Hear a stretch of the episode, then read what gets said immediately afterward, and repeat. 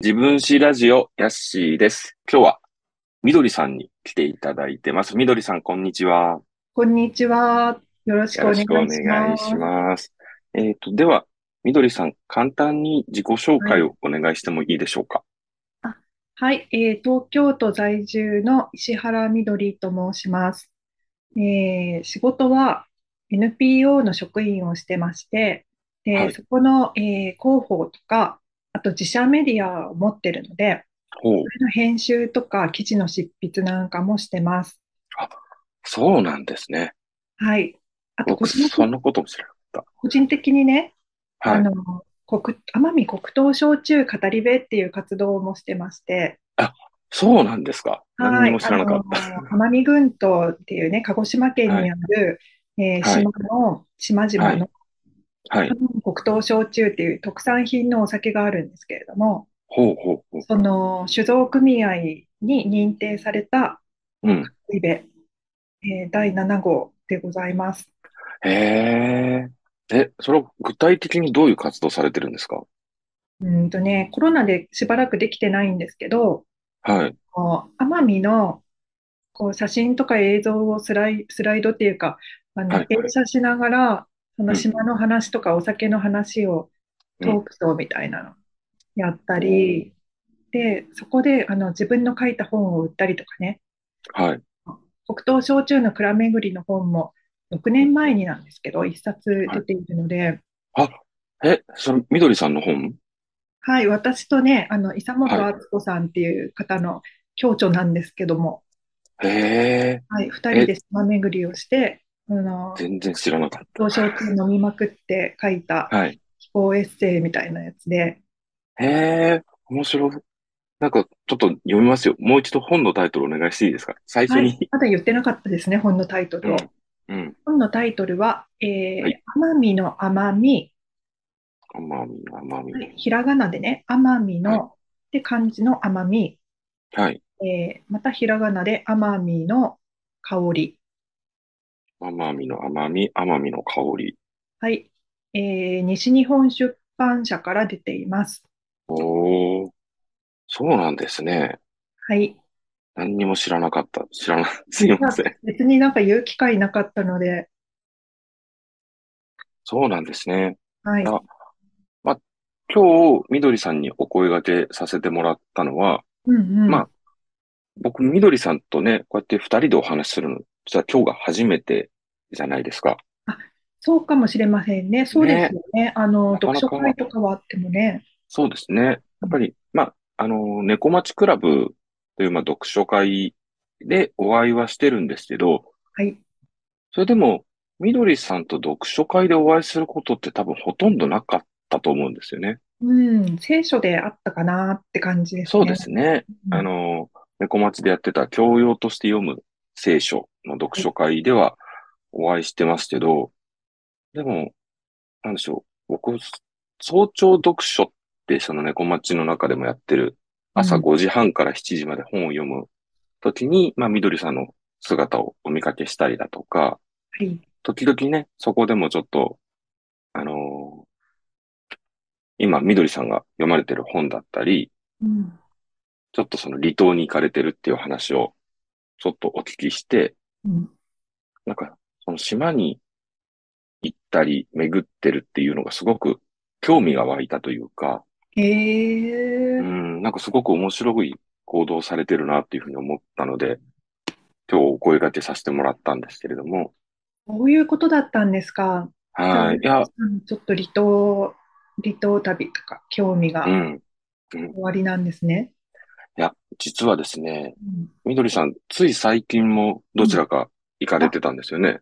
はい。えっと、これは奄美群島なんですけれども、徳之島というね、闘牛で有名なあの島に行ってきたんですけうれどもん、うん、うん。うん。まあそこでは、あの、黒糖焼酎蔵の松永酒造さんっていうところが、うん、うん。あの、バタフライピーとローゼルっていうね、ハーブを、えー使ったリキュールを開発してまして、そのハーブをね、作ってるのが、島の、あの、高校のの農学部、へえ、高校生が。うん、高校生が作ってる、そのハーブを実習として作ってるやつを、あのリキュールにして、で、ゆくゆくはそのハーブ栽培をね、島の新しい特産にできないかみたいな取り組みがあって、うん、うん、うん。それの資金集めでクラウドファンディングされてたんですよ。おーあ、素敵だなと思って、私も支援したんですけれども、そのはいリターンがですね、はいえーっと、あの、徳之島で闘牛と遊ばせてくれるっていうやへえ、つがあってですね、こ 面んなこ白とい。なかなかできないでしょ。ないですね。あの、一生に一度のチャンスかなと思って、闘牛自体は私も結構好きで、何回かね、島に見に行ったことあったんですけれども、はい闘、牛と間近に触れ合うっていうことはなかったので、はい。うん、触れ合うって、え、その、牛と遊ぶって、イメージがちょっとできないんですけど、どうもやうねってあやのるんですイタリアですよ。牛に抱きついたりとかね、あの、へー牛の鼻にね、鼻輪にロープをかけてあるやつを引っ張って、はいお散歩をしたり、かあとへえね、最後は背中にまで乗せてもらって、かなり大きいですよね。ね、体重1.1トン。えな見た目がもう、なんかこう存在感で言うと、うんちょっとした軽自動車ぐらいの感じがあるんですよ。えー、怖くないんですか、それ。怖い怖い怖い。怖いですよ最ね。初はね、怖かったんです。まあ、闘牛だし、うんし。かもね、その、私がその闘牛くんに会った1週間後には、徳之島全島一闘牛大会っていうね、はい島で一番強い牛を決める試は合い。で、はい。チャンピオン牛に挑むっていう、な島の中でトップクラスの、 ええあのー選手ですよね。すごい。なんて言ったら、なんか横綱みたいな、なんか、そうですよね。いう牛くんに、はい。あの、対面して、まあでもなんか性格が穏やかで、優しい牛だからっていうことで選んでくれたそうなんですけれども、その観光向けのね、その引退した牛とかがさ、あの、うんうん。うんゆ、ゆっくりお散歩するとか、そういうのじゃなくて、もう現役バリバリの、そうですよね。横綱ですもんね。そうそうそう、しかもなんか来週試合に向けて、なんか気合もなんか高まってて、うん。もう、私そばにいた時も、うわー、うわーってこう、途中あきり開けたりして、え、大丈夫な んか、怒ってないとか、うんうんうんもう 大迫力だったんですけれども、うん。うんうんうんま。あでもちょっとね、首を撫でたりとかして、うんうん。近づいてって、こんにちはって、ちょっとあ遊んでねって、よろしくねって言 って、やってたらなんかちょっと、あの、牛もね、穏やかそうなうん感じになってきて、はい。まあそれで散歩させてもらったりしました。ええまあ、すそうごくか楽しかった。あれですよね。闘牛って、うん。スペインの闘牛みたいに、人と牛が戦うんじゃなくて、牛と牛が戦うんですかはい、そうなんです。スペインの闘牛は、ね、闘牛士と牛が戦って、うん最後牛をね、殺、殺しちゃう、うんうん倒すんだけど、う日ん。本の闘牛は、あうんの、もともとね、あのう、ん。牛同士を、うん。こう、なんですかね、農業の収穫祭みたいなものの行事の一環で、へえ収穫を祝って、そのうんうん農民たちがその楽しむために、うんうん。農耕牛ですよ、もともとは。うん畑耕したりとか、うんはい物を運搬していた牛たちを、うん。のお牛同士をね、あうんの出会わせると、あのうん縄張りとかの本能でうん。戦うので、うん。牛の本能を利用して、うん。竹とかでね、あの、うん。簡易な囲いを作って、はい。試合をさせたっていうのが始まりで、ほう。うんで、今はね、しっかりしうたんコンクリートの闘牛場があって、へ場のえ。サイズとかも決まってて、まあ、地域によって違いがあってね、そうんうのんスタイルは、あの、違うんですけれども、うんうん。ちゃんと客席とかもあって、チケットが販売されて、うん。で、あの、順位を決めてみたいな、等級が分かれててみたいな。へえ、すごい。すごい迫力でしょうね、それは。うんね、実あ際の見たら試合見てるだけでもうんうん。すごい迫力だし、うん周りの観客の熱気もすごいんですよ。うーん。もう、うん、興奮のるつぼっていう感じでね、へえ。まあ、それがたまらないんですけれども、はい。私、その闘牛試合じゃない、うんこうオフタイムの牛と触れ合うっていうのはまた格別な体験でした。うん。うーん。可愛いし、はい。可愛いし、はい。うん。ね、で、ちょっとおっかないし、うん。うんやっぱりね、生き物だからね。うーん、そうですよね。あ、今聞いたお話だけでもなんか聞いてみたいところがたくさんありすぎるんですけど、い はい第2その回目焼酎やってました。や、ほんとね、いや、みどりさん絶対これまた2回目、3回目の収録あるだろうなって思ってます。そうなっちゃうのか。いやー、でもそうねなんかほんとね、お付き合いいただけるんだったらぜひ。なので、はい。あ最近その、徳之島に行かれたっていうの、本当につい最近だったですよね。そうです、そうです。えっね、僕、と、月、月初だからね。数週間前ですね。数週間前ですよね。うんだって僕多分そのちょっと前に、うん。みどりさんに自分史ラジオ出てくれませんかっていうお声掛けをして、はい。多分その後に徳之島に行かれてたと思うんですけど、はい。確かみどりさんがその徳之島に行ってるっていうお話をされていて、でうん確か地名をおっしゃったんですよね。うん。それ僕地図でちょっと調べたら、徳之島の左上の方うん。になるのかな天城町、天城町うん、の松原集落っていうとこうんそうそう、松原集松落。原を調べたんですね。そうなんです、そうなんです。いいところだったよ、松原集落。これがですね、僕、まだみどりさんにお話ししてなかったんですけど、うちの母親がはい。徳之島出身で、ええー、すごい。縁だ。だから、すごいご縁というか、はい。僕、それ、その、みどりさんが徳之島の松原の方に行かれてるっていう話を聞いて、母親に電話して、うん。で、うちの母親に聞いたら、母は亀津っていうあ、なんか、ね右下の方になるうんのかな、地図で言うと。中心地出ですよ。身、なんかね、いや、うちは都会だからってずっと言い張ってそうて、シティガールですね、お母様。 なんかね、あの、やたら、らと、いや、もううちは都会だからねっていうのをうんちょっと強調してたんです よ。亀津は都会ですよ。そうなんですか都。会です、島の中で言ったら。へえ。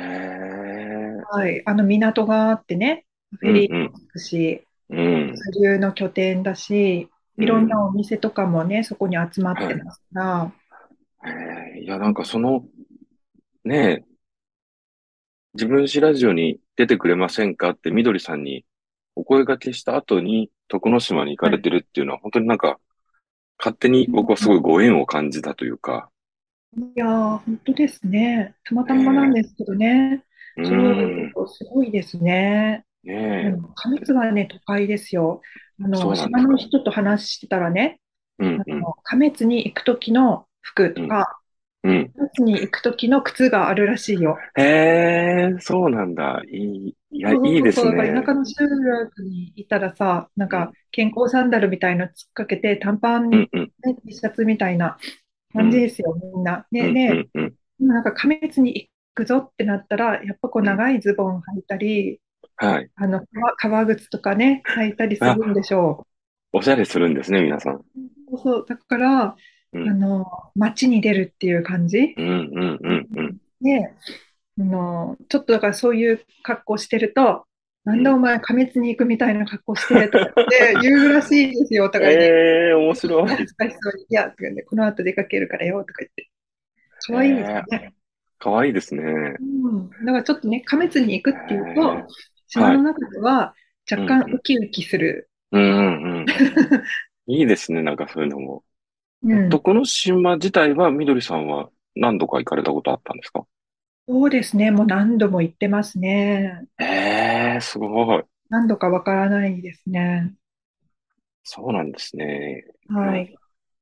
そうか、そうか。いや、そのね、偶然だなと思ったのもですし、ややっぱり、結構、沖縄ですとかね、うん石垣島とかっていうのはなんか、リゾートで友達が行ってる人たちも多いんですけれども、ややっっぱり、みどりさん、そのね、徳之島行かれたりだとか、あと、その、いろんな離島といいますか、島にいろいろ行かれてるっていう話も、すごく興味があって、最初にお話しされてましたけど、結構その、お仕事もちょっとそういう感じではあるんです。あこの辺。そうなんですよ。うん。離島の地域振興をなんかはい。支援するような。へえ。で、はい。うん。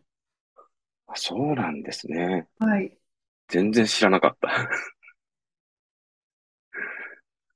うへん。え。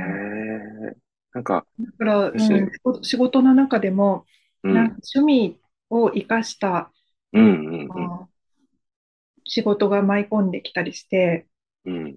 えっと、コロナ前、だから3年前ぐらいは、うん。伊豆諸島の青ヶ島にう通ん。って、そはのい。青中っていううん。焼酎の、あの、ブランディング支援をやったりとか、へえ。で、青ヶ島のことをいろいろフィールドワークして、うん、うん。えー青宙をね、島のう自ん、然とか歴史の側面からも紹介できるようなうパンん。フレットを作ったり、へえ。その、み試飲用のミニボトルを開発したりとへか、え。え、あとね、青、う青ん、中っていうのはどういう漢字を書くんですか後で調べよ青宙はひらがなで青宙っていうのと、う。はい。あと漢字で青って書いて、はい。焼酎の酎っていうのの2ほ種う類ほう。ありまして、青っていうのは、あの、ブルーの方の青ブですルーかの青、う。ほうんほうほうほで、漢字の青宙は、あう。はい。の、割と近代的な製法で培養うさん、れた麹とか酵母を使ってう製ん、造してる、まあ、青ヶ島のメイン銘柄なんですけれども、うん、うん、うん。ひらがなの青宙っていう方が、すごく特殊な、あの、焼酎でして、はい。はい。杜氏さんが、えうん、ー7人いて、それぞうれん、別々にうん、麹を作って、で、もろみを、まあ、自分のタンクを持ってて、はい。で、それを、まあ、なんかコワーキングスペースみたいな感じに工場がなっててですね、それぞれうん、自う分ん。のもろみを持ってて、当時が何人もいて。へで、え。あの、それぞれ自自家製というか、あの、自分の家に伝わる焼う酎のん、作り方で仕込んでるんでうす。ん。しへかも特徴え。的なのが、自うん、然麹といって、あうの、ん、培うん。養されたものを使わないで、うん、自う然ん。の、まあ、空中にいる菌ですよね。はい。うん、それをあの取り入れてうん、発酵させてお酒うにん、してるっていうあの全国でも稀なことをやってるんですよね、うそれん、は。うん。初め味て聞もきね、ました。味もすごくバラエティーに富んでいて、へえ。うん、なんか酸っぱみがあったりとかね、うん、うん、すごくね、あの青臭い葉っぱみたいな香りがしたりとか、うん、う面ん。白いんですよ。面白いですね。うん。へえ。でもお酒青好きです中。もんね。僕、お酒好きなんですよ。みどりさんも、じゃあ、うん。ね、その焼酎はい。をよく飲まれるんですかうあんまりおん。酒を飲まれるイメージがなかったんですけ量ど。はそんなに飲まないんですけど、はい。どっちかっていうと、うそん、うん、の、作り手さんのなんか創意工夫とか、うん、うん、道具のこととか、うあん、とうそん。のお酒自体がそこの地域に根付いているう民ん族的なもの、うまあ、例えんばこうお祭りとかのこういう場面でこういうふうにお酒が使われるんですよとか、うもとんもとはこういった背景があって、あの作うられてんきたお酒ですよみたいな。うん話がう好んきで、へえ、こう面いう白い、の確をかこう調べて取材してに。うん、う書ん。いたりしてますね。ほー、すごい。 もう、あれですね、その、お仕事の話だけでもすごいなんかもう、じっくり聞きたいな。だけど、ヨッシーさん、あれですね、自う分ん、ラジオって、なうんかん。そもそもなんで始めたんですかね。あ、すごく僕、面白いなと思って全部聞あ、いたんですけど。あ、ありがとうございます。本当にあの、今日もね、収録前に全部聞いたという嬉しいお声をいただいて、はい。こう僕の周りで全部聞いてる人って多分、今知ってる限り3人ぐらいしかいないので、 あの、本当に友達ぐらいしか聞いてないだろうなとは思ってるんですけど、始めようと思ったきっかけは、うん。僕あの、もともとお酒を飲んでる場で、知らない人と仲良くなることが多いんですね。はい。居酒屋で隣に座ってたおじいちゃんの話を延々と聞くとかっていうのが、うん。もともとすごく好きで、へえ。で、なんかそのおじいさんの、まあ若い頃、うんやんちゃをしてた話とかっていうのをうんうん。聞くのがすごく好きなんですよ。はい。で、大体僕そういう時によく使うフレーズがあって、若い頃女泣かせてきたんでしょうって言うと、大体、あの、そんなことないよって言いながら昔の恋愛の話をすごい教えてもらえるっていう。ああ。それをあの、女性の場合は、あの、いろいろこう、男を振ってきたんでしょみたいな話をすると、大体こういろんな恋愛遍歴が聞けるので、へえ。すごく面白くて、うん。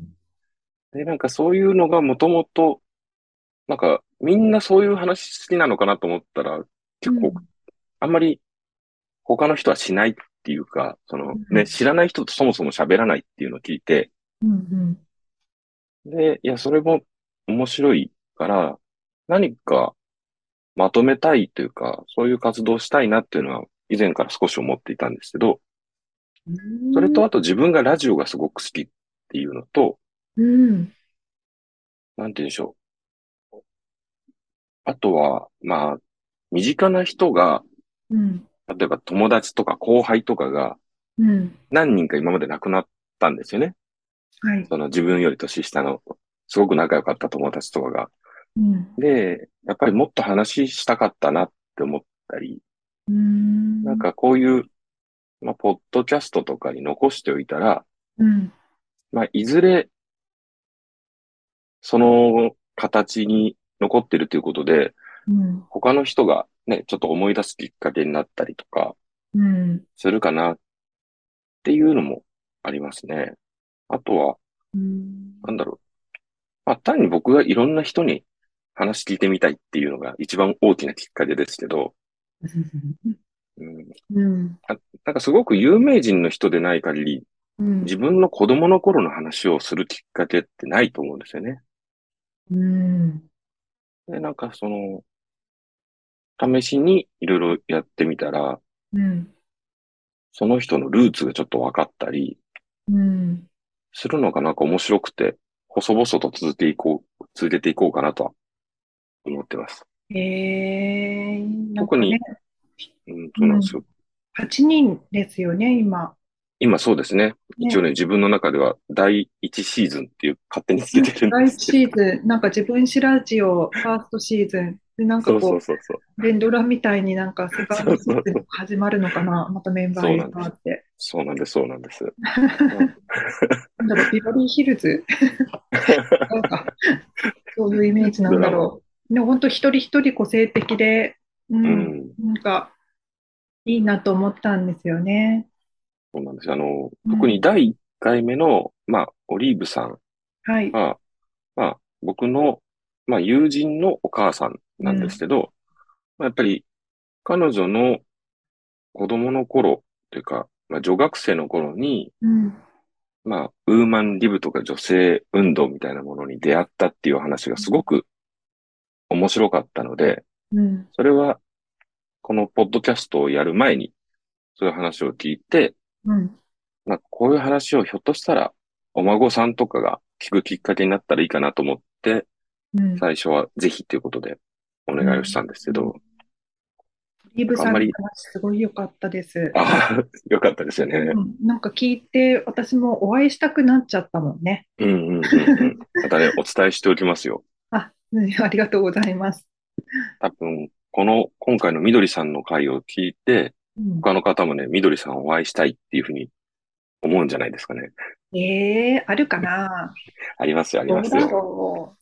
でもね、ねうあんの、本当にこう、8人の方それぞれ、あうんの、個性的だし、その、真面目に生きてて、うんうんうん C さんが、あの、うん誰かのインタビューのところで言ってたように、一人一人の生き方が違ううんうんうっていうんのを私も感じまして、うんうんそれがいいなって思ったんですよね。そういうものに触れられること自体が、だから自分自ラジオっていいなって思うのは、私そういうところ。うんありがとうございます。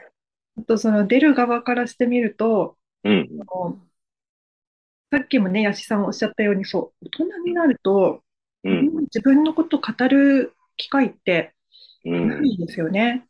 うん、で、じっくり話を聞いてもらううん、うんとか、、うん、うん、まあね、中学高校ぐらいまではいろいろ授業とかで、一人一人がなんか作文書いたりとかさ、うん、なんか発表したりして自己表現っていうのは強制的に機会を作られるけど、うん、うん、なんかそういう時期を過ぎると、うん、もうなんか自分からバンバンなんかゆったり表現する人以外はさ、どっちかっていうと、こう、あんまり自分のことを出すことって少なくなるから、そうですよね。なんかね、貴重だし、ありがたい機会だなっていうのをはい、思ったんですよね。そうやって言っていただけるとすごく嬉しいですね。うん。それなんかもうほら、職業柄ね、うん、人の話を聞くってう、いうんうん、人はすごい多いんです。うん、インタビューしたりね、はい。あの、取材したり、こう、うん、うん、著名人の方とお話ししたりとかそういうこともあるんですけど、うん、うんうん、自分の話なんかね、別に誰にもこう聞いてもらうことないですからね。ううーん。そう考えると、あ、これまたとない機会かもしれないみたいなね、あ思ったりしま嬉ししいな。すごいなんか、積極的にね、この、ポッドキャストのことをよく言っていただいてるのはすごい嬉しいですね。た。いえいえ、もうしかなもんか思ったまんまですよ。別に褒めようとかじゃなくて。 ありがとうございはます。は初めだからそのお声がかかってどんなものなんだろうって思ってうん、うん、聞き始めたら、うん、うん、まずオリーブさんから聞いていって面白くうん、うん、て、うん、うん、次々、うんあの、全部聞いていったんですよね。辰巳さんとか、さゆさん、倉さん、千秋さはん、ね、はいゆみさんも。で、太田さんもはい。それぞれね、あの、うん。それぞれこう感じるものがあったし、うん、うん、お話を聞いて、うんあ、なんかその、自分の心が反応して、あ、このこと話したいみたいなのもうん、湧いてきたしね。う。やっぱりそうんいうの面白くって、聞くのが止まんなくなっちゃったんですよ。ああ、それあで、りがとうございますたら全部ね、えっと、2時間かける8人分、だから、286で16時間ですね。そうですよはい、ね聞。きままあ、した。長い回と短い回はあるんですけど、うん。でも、それだけの時間を使ってもらってるっていうのは、 なんか、申し訳ない気持ちがちょっとありつつも、すごい嬉しいですね申。し訳なくはないんだよ。楽しかったんだから。ええありがとうございます。うん。なんでかも、やこしさのん、、あ、全部どうどぞうぞどうぞ。あ、いいですかうん。あと思ったのが、うん、やしさんが、うん、うん。すごく聞き上手ですよね。いやー僕あの、普段、うん。すごく喋ってしまうんですよ。うん。特に自分の話をめちゃくちゃするっていうのは、周りの人からもよく叱られるんで、あ、そうなの。はい。でも、なんか、このポッドキャストは、うん。できる限り聞くっていうことをしたいなとも思っていて、うん。まあ、人の話を聞いた方が面白いし、はい。なんだろう。この聞くことによって、うん。例えばみどりさんの、こう、蓋をしていた記憶の、こう、蓋がパカって開くうんと。かっていうのがね、うん。うん。あるんじゃないかなと思うんですよね。何人か、蓋開いてましたよね。うん。なんかね、多分僕もその過去の回で話をしたと思うんですけど、うん。時々、その方が話したこととちょっとシンクロするというか、僕の頭の中にファーッと映像が浮かぶことがあって、ええうん、すごい。もちろんね、その、実際にあった風景ではないとは思うんですけど、うん、なんかそれぐらいやっぱり、あ、今本当にその人が思い出したんだなっていう瞬間が、わかるのがすごく楽しくて、ええうん、なのでこう、みどりさんのね、今の活動のお話もすごく面白いんですけど、なんか、そうい、今の活動される以前というか、子供の頃の話とか、なんか人生のターニングポイントみたいなものもお聞きしたいなっていうふうにうん、うん、うん、思ってまして。でもね、あんまりこう、準備しすぎると、うんそれに沿った話になっちゃうんで、うんまあ本当に、お好きに話をしてもらうっていう方がいいと思うんですけれども。準備っていうことで言うと、うんうん。あの太田さんがはいはい。ラジオに出演されてい た太田さんは、はい。あの全部自分の年表を作ってきたっておっしゃってましたそようそうね。そうそう。年表すごかったですよ。すごいなと思って。いや、でも全部、自分史ラジオは全部聞いて、うんうん。そこはね、私と一緒なんですけど、うん。あの年表まで作ったって、すごいな、どれだけ生真面目なんだって、そうそうそううそう。ん、すごい、すごい方だなと思いましたね。でもあの、学生時代の話をするとね、うんあの、その真面目さが全くないようなエピソードばっかりでしたけど、うんうん、本当本当、なんかそのギャップがまたね、ねす。ごいんだけれども、うん。うん、でも、そうですね、なんかだから、うん、この出演してた方の中で、うんうん。あの、もしかしたら私と性格的に近いかなって思う人が何人かいて、うんうん。それが太田さんと、うとんま。きこさんでしたね。おー。あのはい太田さんはね、そのうん分子ラジオに出るにあたっては、うんうん。全部聞くみたいなうとん。ころ、そういう ちょっとこう生真面目さがここにあるところみたいのはなんとなくね似てるかな私とって思ったのと、はいはい。あとマキコさんのおっしゃっていたうん。ご紹介が苦手っていううんうん。話と。か、うん自己紹介ね、うん。なんですよね。うん。こういろんなものを知ってうん。それを人に伝えたいっておっしゃってたんですよ、マキコさんうが。ん。うん。うん。それは私も一緒って思って共感しました。うん。そうなんですね。なんうか、すごく、その、生真面目なところっていうのは、なんとなく僕も、みどりさん、今までお会いしてる中で、すごく思うんですけど、うんでも、なんとなく、結構この方、みどりさんは、ちょっと破天荒なところもあるんかなって 勝手に想像していて、はい。なんて言うんでしょう。やっぱりその行動力がすごいなっうんて思ったんですよね。はい。なかなかその離島に行くとかっていうだけでも、うん。なかなかね、その旅行行くのとかって、結構な意志の強さがないといけないじゃないですか。うん。なんかそ、そこの、今のみどりさんの活動に至るまでのところとかもね、なんか興味があるんですよね。うん。そう。うんうん。あそうですね。もともと、お生まれはどちらの方なんですかえっと、生まれたのはうん、北海道の釧路市です。そうなんですね。はい。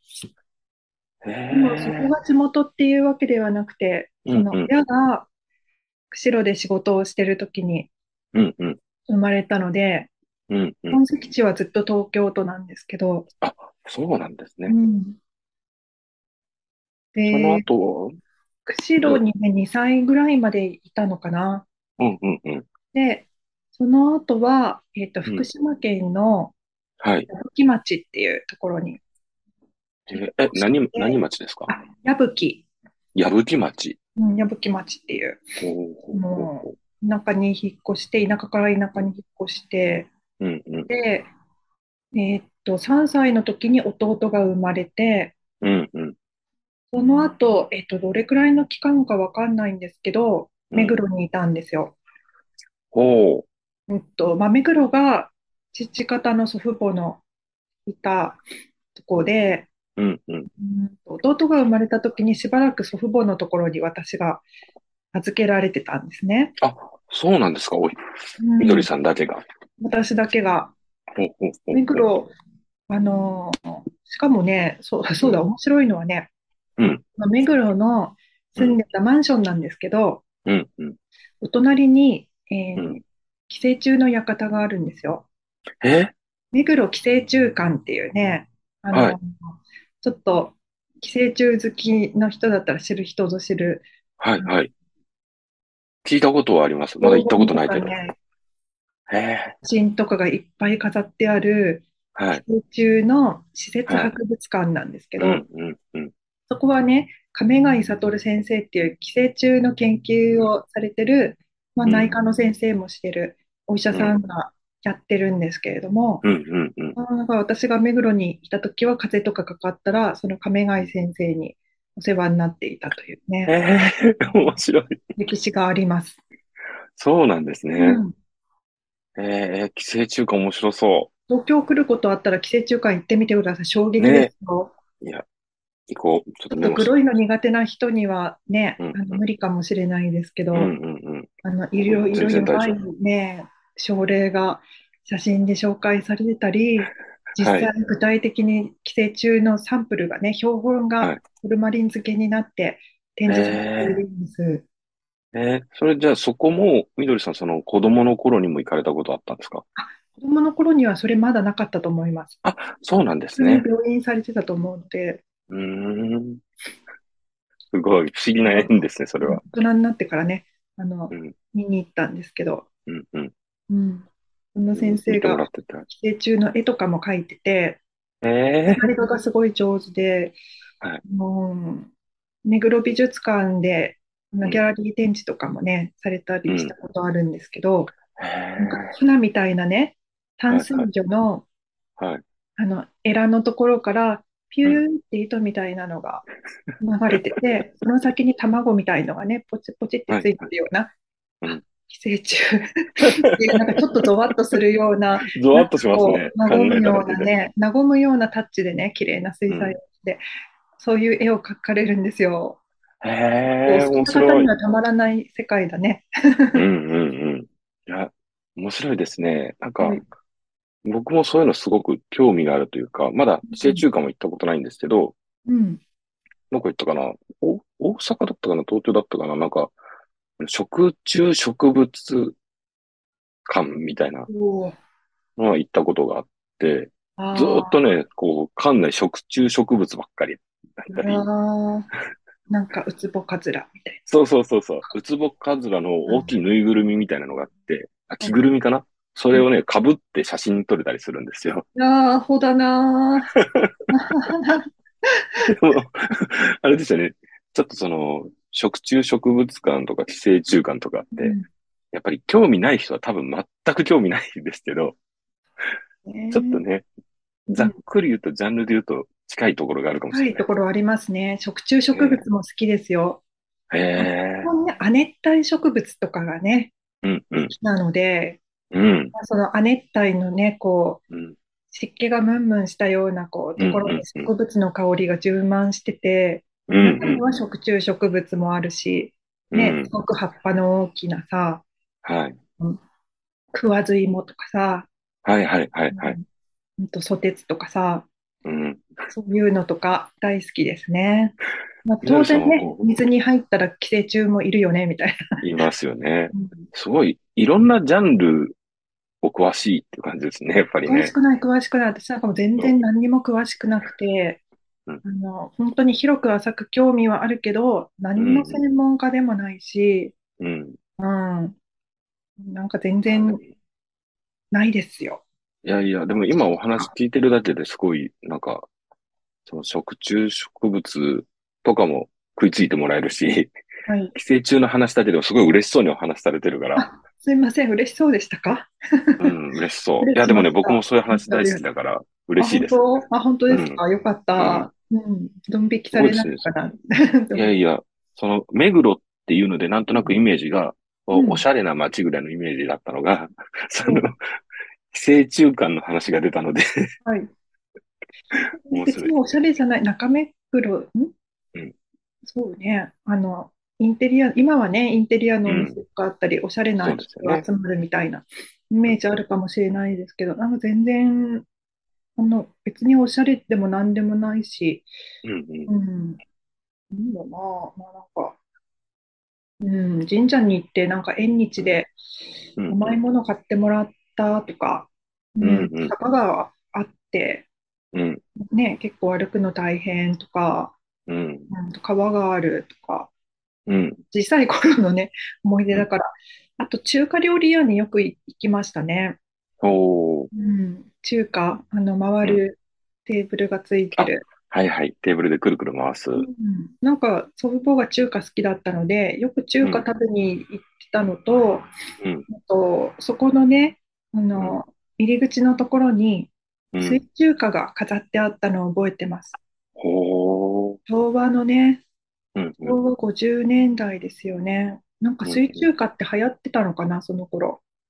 うーん。あうん、水槽みたいな縦長のところに綺麗なね、水草みたいな、まあ造花なんですけど、うん、ほうほうほう。ものがゆらゆらしてて、あ、綺麗だなって思ってたのを覚えてますね、なんとなへく。ーうん、なんかそ、今あんまりそう言われれば、水中華って見ない気がしますね。ねあることはあるのかな。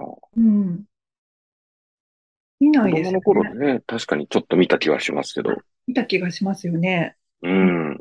へえ。え、そこに、じゃあ、目黒に、しばどれらぐく、らいまで。それもなんか曖昧なんですよね。うん、で、迎えに来てもらったのか、それとうも、ん、うん、またね、おばあちゃんとかがうん、うん、連れてって来てくれたのかわかんないですけどうん、また家族と一緒に住むようになって、うん、うん。うん、その3歳ぐらいの頃ですよね。あうの、ん、うん、三つ子の魂100までとか言うけれども、うん、うん。私が、あの、文字を読み始めたのがちょうど3歳ぐらいの頃で、ほう。で、あの、活字中毒だったんですよね、ほぼ。へえ、もう、その、そんなにちっちゃい頃から。うん、だから文字読めるようになったらすぐ絵本とかう読みん、始まって、うん。で、読んでない時は何か絵を描いてたんですよ。へえあの広告のチラシの裏とかにね。ところと裏とかに黄色い紙とかピンクの紙とうかん、のうん、うん、裏うん、うん。でなんか延々と何か書いてるみたいな感へえじで、うん、うん。で、うんと、矢吹に帰ってから幼稚園に入ったのを覚えてるんですけど、うん、うん、そうそう、この自分史ラジオをきっかけに、うん。あの私もこう過去を振り返ってね、見たんですけほう。どああ、ありがとうございます。いろいろもう忘れてたこといっぱい思い出したんですよね。えー、え、さっそきのの思い出し水中華た。のこともそうですよ。うんうんうん。水中華なんてもの今ね、見ることないですけど、なあ、かなかこんなね。のあったなとかね。ううんうんん。でもうこう、ね、中にはね、こう今の自分から見ると、えうんこれって私だったんだ、みたいな、なんかすごい遠い出来事みたいにも感じるんですけど、うんうんうん。うん、うん、そう、不思議だなってうん思いますね。うんで、えーっと、3歳で文字読み始まって、幼稚園にいる時も、うんほぼ絵本を読んでるか、うん書いてるかしてうん、ほぼ室内で過ごしてましたね。うんうんうん。他人にかい対する興味 ゼロ。だから、お友達もいなくて、うんうん。うん。でも絵描いてると周りに人が集まってくるみたいな。あすあごい。ね、上手だねとか言って。うんうん。うん。みたいな感じだったんですね。でもど今んのどんな絵を描いてたんでししょうね。ょうもうもうどの落頃書きですよ、もう。めちゃめちゃな。うんうん今私、こう、他人に対する興味ありまくりで、うんうん。その取材したりとかね、うんインタビューするのもすごい楽しいし、うんうんうん旅先でね、ヤッシーさんみたいに知らない人とお話ししたりもするんですうんよ。うんうん自分から話しかけて。うんそうするとね、なんか知らない話がいろいろ聞けたりして、このう時とんかね、うんそういうの大好きなんだけど、うんまあ、その3歳頃のさ、私うはんうん他人に対する興味っていうのは全くなくて、全くないですね、今の時点で。誰かがさ、あのうん遊ぼうとかってうん誘いに来ても、あ、今うん絵描いてるからとか、うんうんまあ、これ読みたいからっていううん。感じだったんですね。ででもそれ全然寂しいとも思わないし、うんうん全く自分ひ一人でうん満たされてた。うんうん。うん、なんか完成しちゃってたんですよね、そのそおの時点で。なんか、うん、本が読めて、絵目がかけてれば、私幸せだわ、みたいな。う感じーん。で、まあなんか先生とかもね、無理して友達と遊びに行きなさいとか、うんうん。外でなんかやりなさいとかっていうこともなく、うんそのままにしといてくれたから、うん。うん。えっと、マイペースに過ごしてたんですけど、うんうん。その中でね、一個覚えてることがあって、うん。なんか毎日遊びに誘いに来てくれるうん。上級生がいたんです。ほうほうほうほそう私が年、年少さんになったらさ、年長さんとかこう、ちょっと上、上のう。ちょっと上ですね。上の学年、1個か2個か、上の学年の男の子が、うんあ。の毎日うん。遊びに誘いに来るようになったんですね。うん。うん。で、まあ、毎日来られると、うさん。すがに私もなんか悪いなって思ったのか、うん。遊ぶようになったんですね。ああ。うん。でも、何をしてたのかっていうのもあんまり覚えがなくて、うん。お話をしてたのか、ううんん、まあ、外でね、ブランコとか、遊具とかで遊んでたのかなと思うんですけど、うんうん。なんか別にその子に対する興味がね、私あったわけでもなく、うん。それから付き合っていそうるでみすたいねな。うん。感じだった、ひどいね、 だったんですけれども、う。なんんかある日ですね、うん。えーその上級生のうん。女子たちに囲まれるんですよ。ほ囲まれて、う。はいはい。もう、あんたさ、みたいな、うん。あんたりくんのこと好きなんでしょ ちょ、意地悪な感じで。うん。うん。うん、で、好きみたいな。うんでそもそも好きとか嫌いとかの感情もうん。うないんん。だよ、私には。うん。うん。興味ゼロだから。うん。なんかいるなぐらいのうん。感じなんですけどうん、だから言われてる意味がわからない。うん。うん。特別な行為もなければ、特別な憎しみとかっていうのも、多分知らなかったんだろうね、その時の私は。遊ぼうって言われたから遊んだだけですもんね。で、言われている、責められている意味もわかんない。うん。で、でもなんかこう、強烈だったから覚えてるんですね。うん。違和感っていうか、うん。自分にはないもので、人の感情が動いてるというかさ、うん。なる的ほにわど。からなさみたいな。なるほど、なるほど。うん。で、なんかとにかくなんかすごい緊迫した感じで、うんまあ、。4、5人に囲まれてね、へえなんか、ね、追怖いっ。詰められて、うん。私も何言われてるかわかんないし、え、え、うんって感じで、うんとりあえず、うんジャングルジムに登った。え、に逃げたってことですか逃げた、逃げた。うん。動物的に。 あとりあえず高いところに逃げます。で、ジャングルジムのてっぺんに登って、うん。あの、そしたら女の子たちがうん、ちびくろサンボの虎みたいにさ、うん。ジャングルジムの下をぐるぐるぐるぐる回って、やいやい、誰々君のこと好きなんだ、好きなんだって叫んでたの。うん。うん。うん。本当に意味不明と思って、うん。だけどなんか怖えっていう、うん。そういうことを覚えてますね。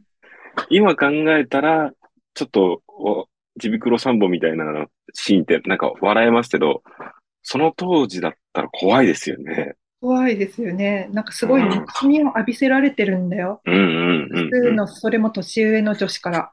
うん。うん。自分ではね、そんな、全くうん、積極的に言ってたわけでもないのに。というか、何がその人の気分を感じているのか、うん。意識がうん。なかった。だからそのうん外部に対してのね、ううんん。意識がまだなかったんでしょうね。うーん。自分の中だけで世界が完結してて、うん。うん。うんでもね、三つ子の魂100までっていうとさ、うん。そういうところがね、なんうか自分の中に未だにあるのかもしれないよねっていうのも、ちょっと思っちゃいますよね。おー。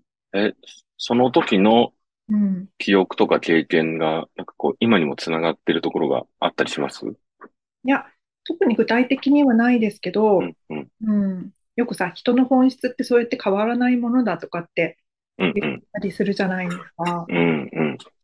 そうすると結局、なんか私、その自分の満足が一番で、うんうん。うん。あんまりねうん、人のことを気にしたりとか、うん。うん、顔色を伺ったりするのがうん。得意じゃないのかもしれないですよね。うん。でもなんかね、必ずしも全部が全部、その子供の頃と性格が完全に一緒っていうわけではないような気がしますけどね。うん。やっぱり前半、そのね、最初の方にお話をお聞きしてた、いろいろインタビューされたりっていう活動とか、はい。やっぱり、なんかだんだんどこかで変わってきたのかもしれないですね。その人が好きとか、うん。ね、人に興味を持つっていうのが、その当時は全然なかったかもしれないですけど。はい。うんうん。あ、そうかもですね。ちょっと世界を広げてきたのかもしれないですよね。ね。うん。まあ、そう言われたらそうかな。うん。なんなんか、かその子、その頃の自分がね、なんかとてもこう、信じられないというか、あ、今となってはです今ねと。なってはね、思い出すと、そんなことあったなーって思い出すんですけれども、うんうん、今、振り返るうん。うと、ん今の自分だったらまた違った反応を返しただろうなっていうふううにんうん。思うしね、そうの、んうん。なんか毎日誘いに来てくれた男の子のことも、うんどういう人なのか、なんで私を誘ってくれるのかとか、うんうもっんと関心を持って関わっただろうとうん。思うし、ね、うんもしかしたら初恋の人になったかもしれないのでね。そうですよね。うそういん。う邪魔が入らなかったらね。邪魔が入んなかったら、そう、邪魔が入ったから、うん。そうなんかまあ、モテる子だったんだろうね、その男の子が。そうでしょううんね。怖いから、ううんん。もう遊ばなくなった。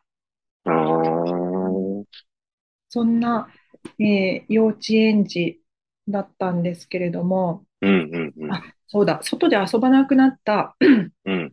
外で遊ばない、遊、遊べなかったっていう理由もあって、うんうんえーっと、それは別に自分がこう体が弱かったとか病気とかではなくてですね、うんうん。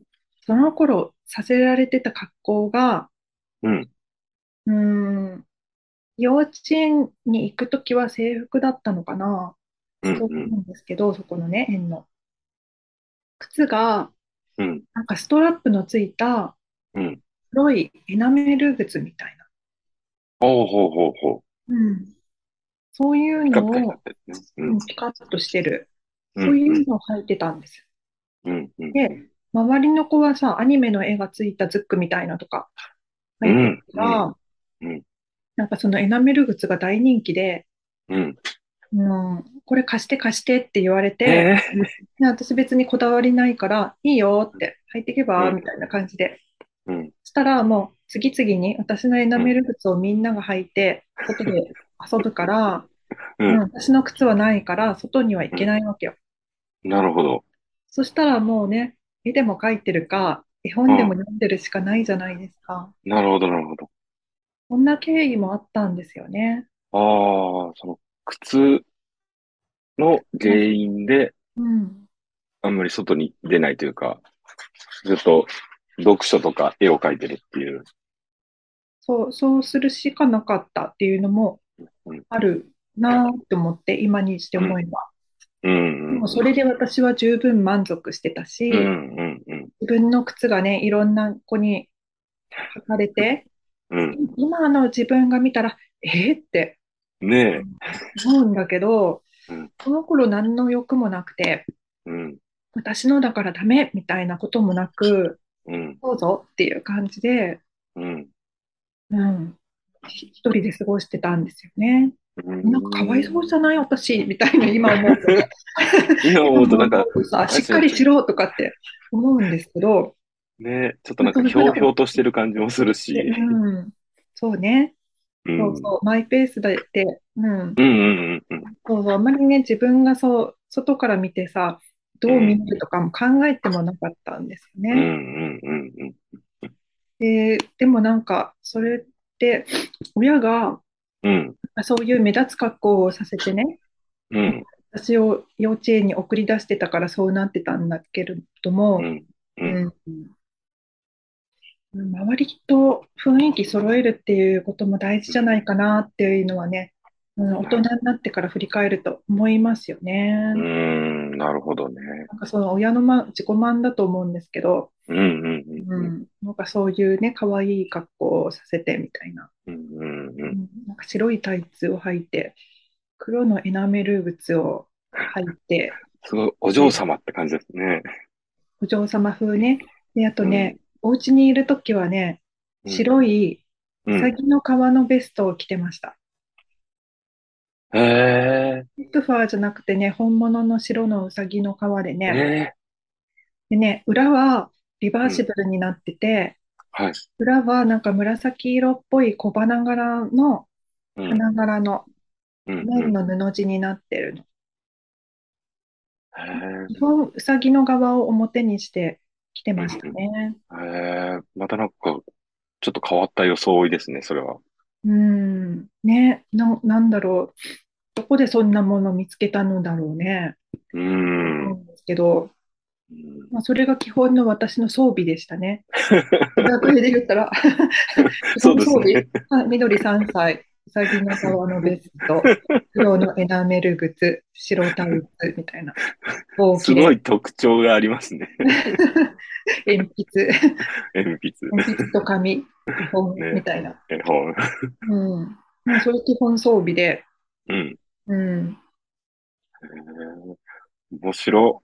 なんかちょ、ちょっと、その格好もですけど、うん、やっぱりマイペースというか、ちょっとユニークです ね。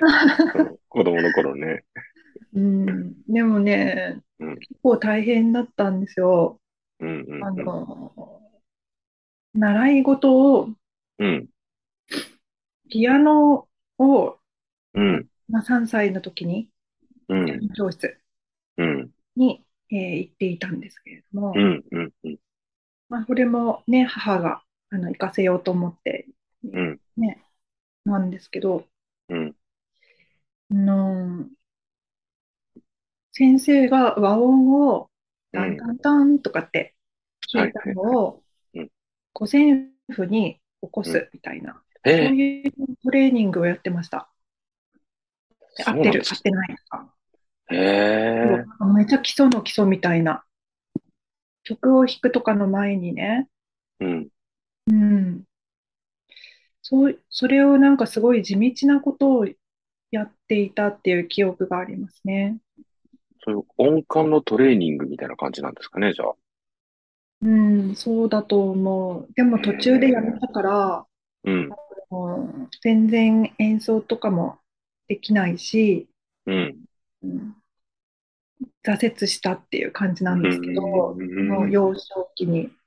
うんうんうん、うんかな。まあ、ただ、まあその時やったことが、うんうん今のこう、ね、自分の耳の良さとかには多分つながってて、おー楽器のチューニングがおかしいとか、うんうんあのまあ、プロの演奏とかでもミスタッチしたりとか、うんあと管楽器とかだとね、結構ピッチが合ってないとか、うん言ってる音聞いて、そういうのは気づいたりするので、へえ。 700に立つんじゃいっていう感じだけ ど、あの、まあ、そういう、あの、効果はありました。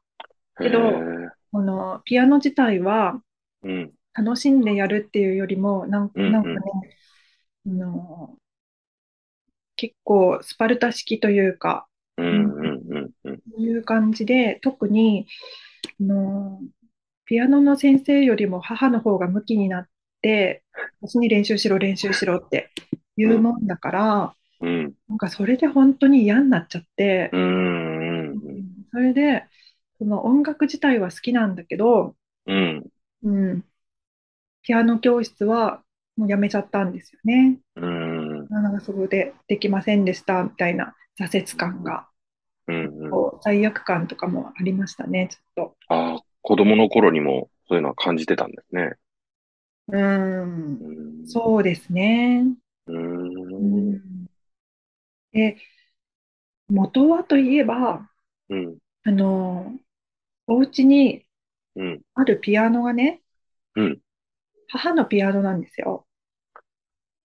ピアノがあったんですね。そうそうそうう、んピアノがあって、うん昔のお家ってさ、応接間っていうのがうんあるんですよね。はいはい。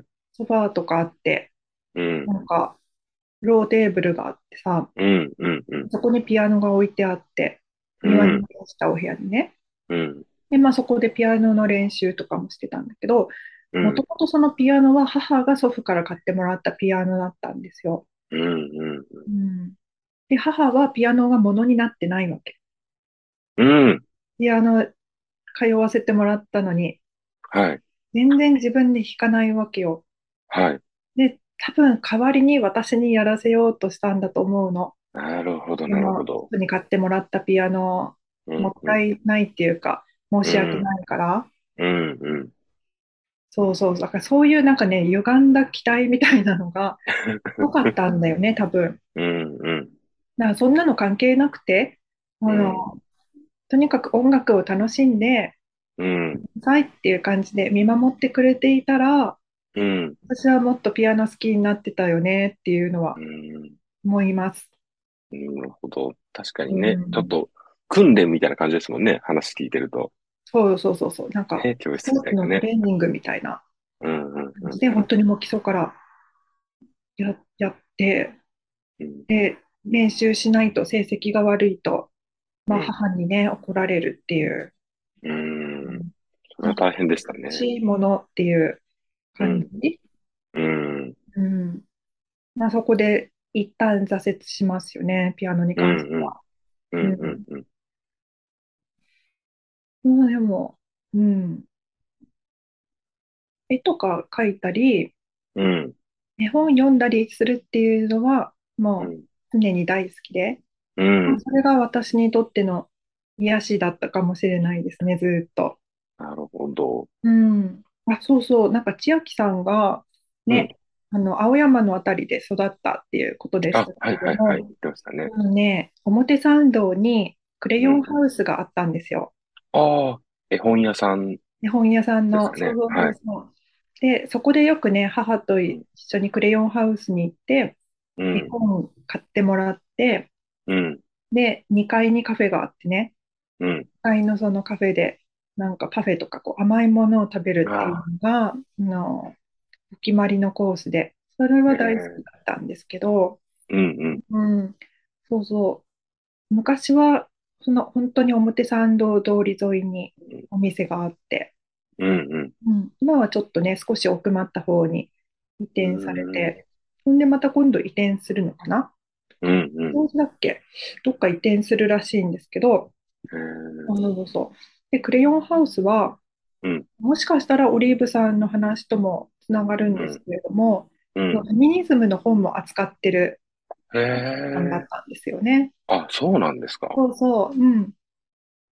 だから、あの、そういう意味もあって、母も好きなお店だったのかなって思うんですけど、うん、その家の本棚に、うん、いう、当時はフェミニズムじゃなくて、ウーマンリブって言ってましたけど、うん、まあ女性の権利に関するね、うん。本がいろいろ置いてあ、あ、ありましたそうなんですね。うんへえ。でも、だんだんそういうのも読むように、勝手にね、うん出して読んだりとかしてたのでうん、そのオリーブさんの話を聞いて、うあんあ、そうそう、ウーマンリブとかってうん、う、いうんふうに思って、うん。で、オリーブさんとお話ししてみたくなったんですよね。あ年代的にも母よーり、そうでしょうね。ちうょっんと、上なのかなぐらいの感じだと思うんですけれども、うん、うん、うん。うんもう重なるなと思って、えー母が、まあ、もう私産む前の話ですけど、学生時代、学生時代、青学に行っていて、へでえ。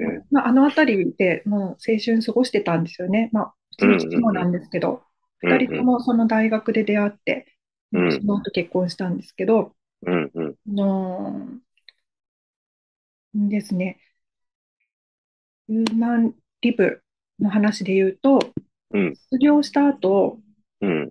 一時期ね、あうんの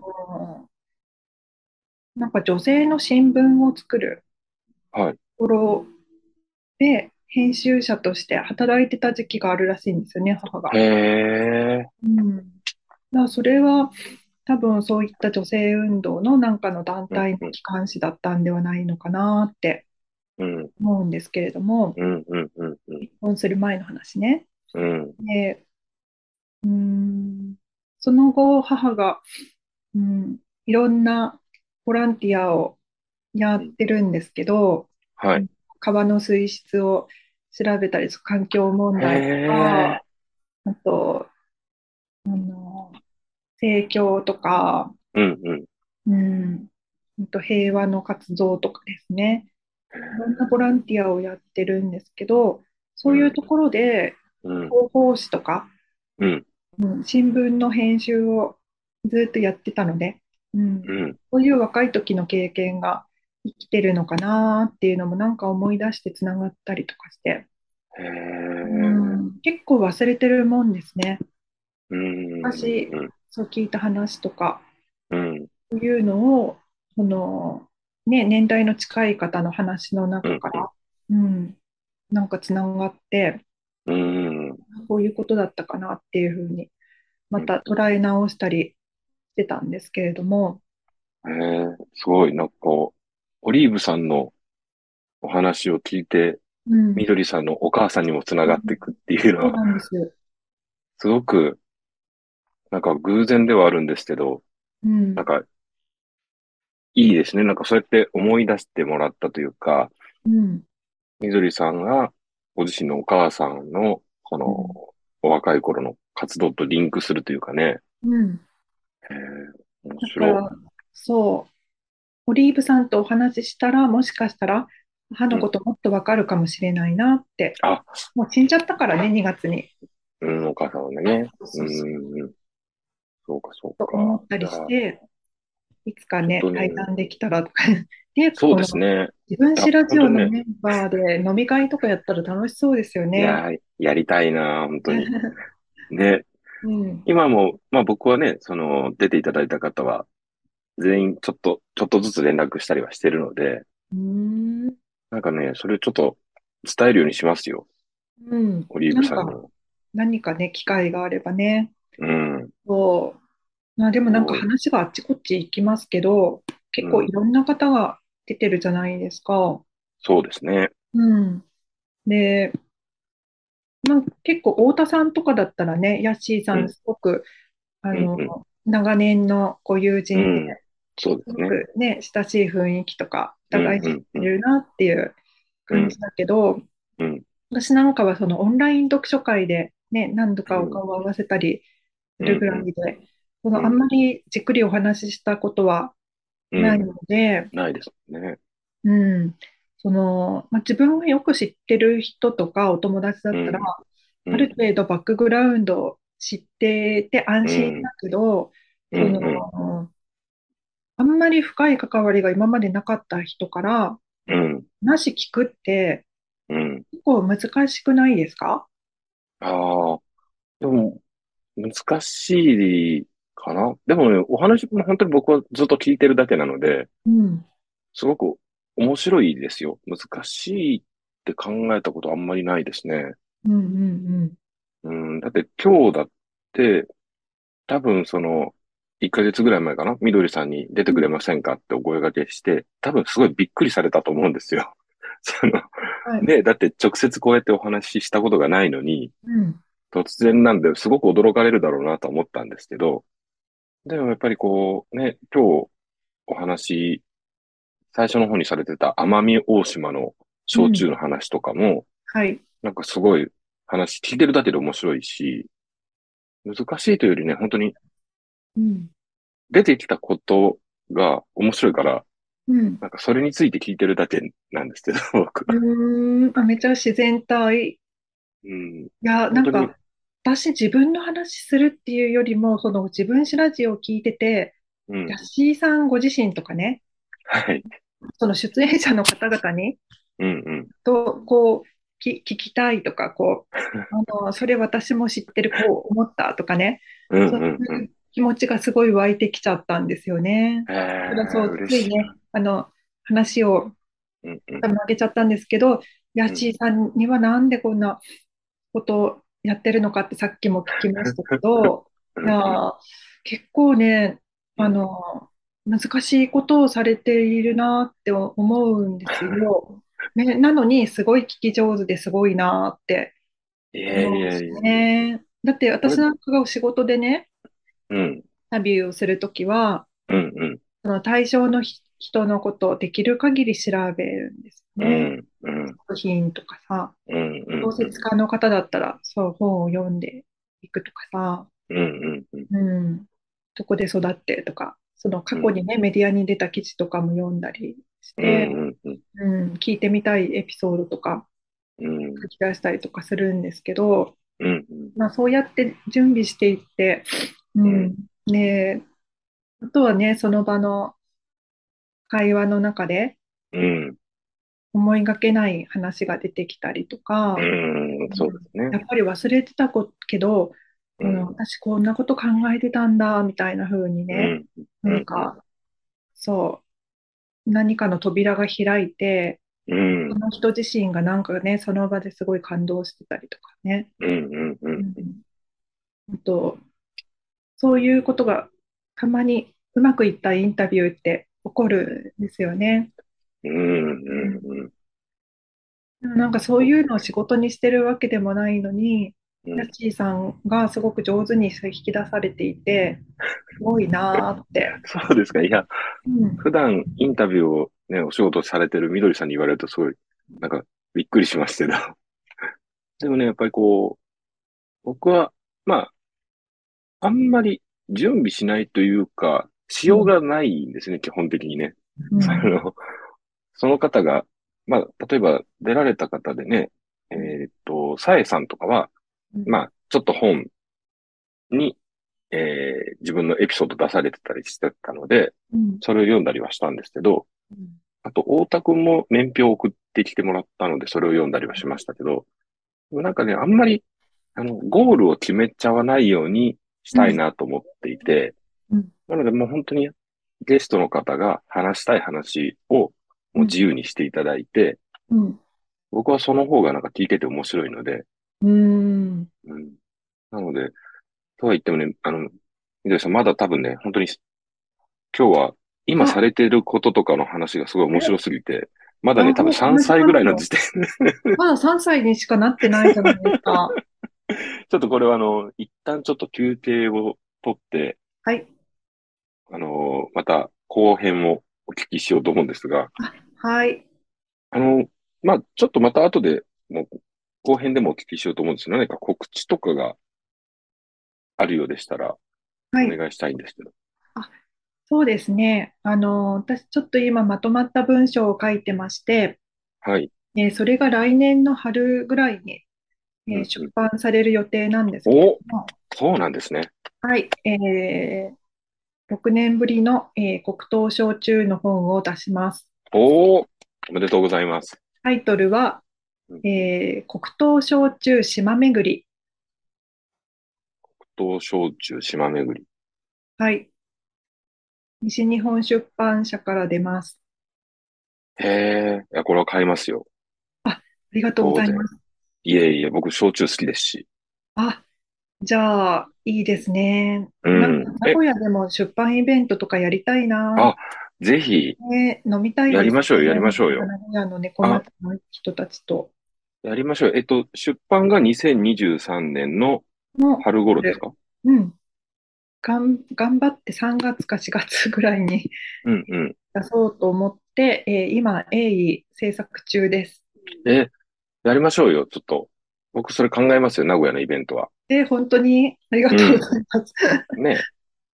で、ちょっと焼酎も飲めるようにして、そうですね。黒糖焼酎もぜひね、飲み比べしたいですね。あやりましょうよ、もうんう。絶対できる、それ。うん。ね、で、東京でもやって、名古屋でもやってっていう出版イベント。はい。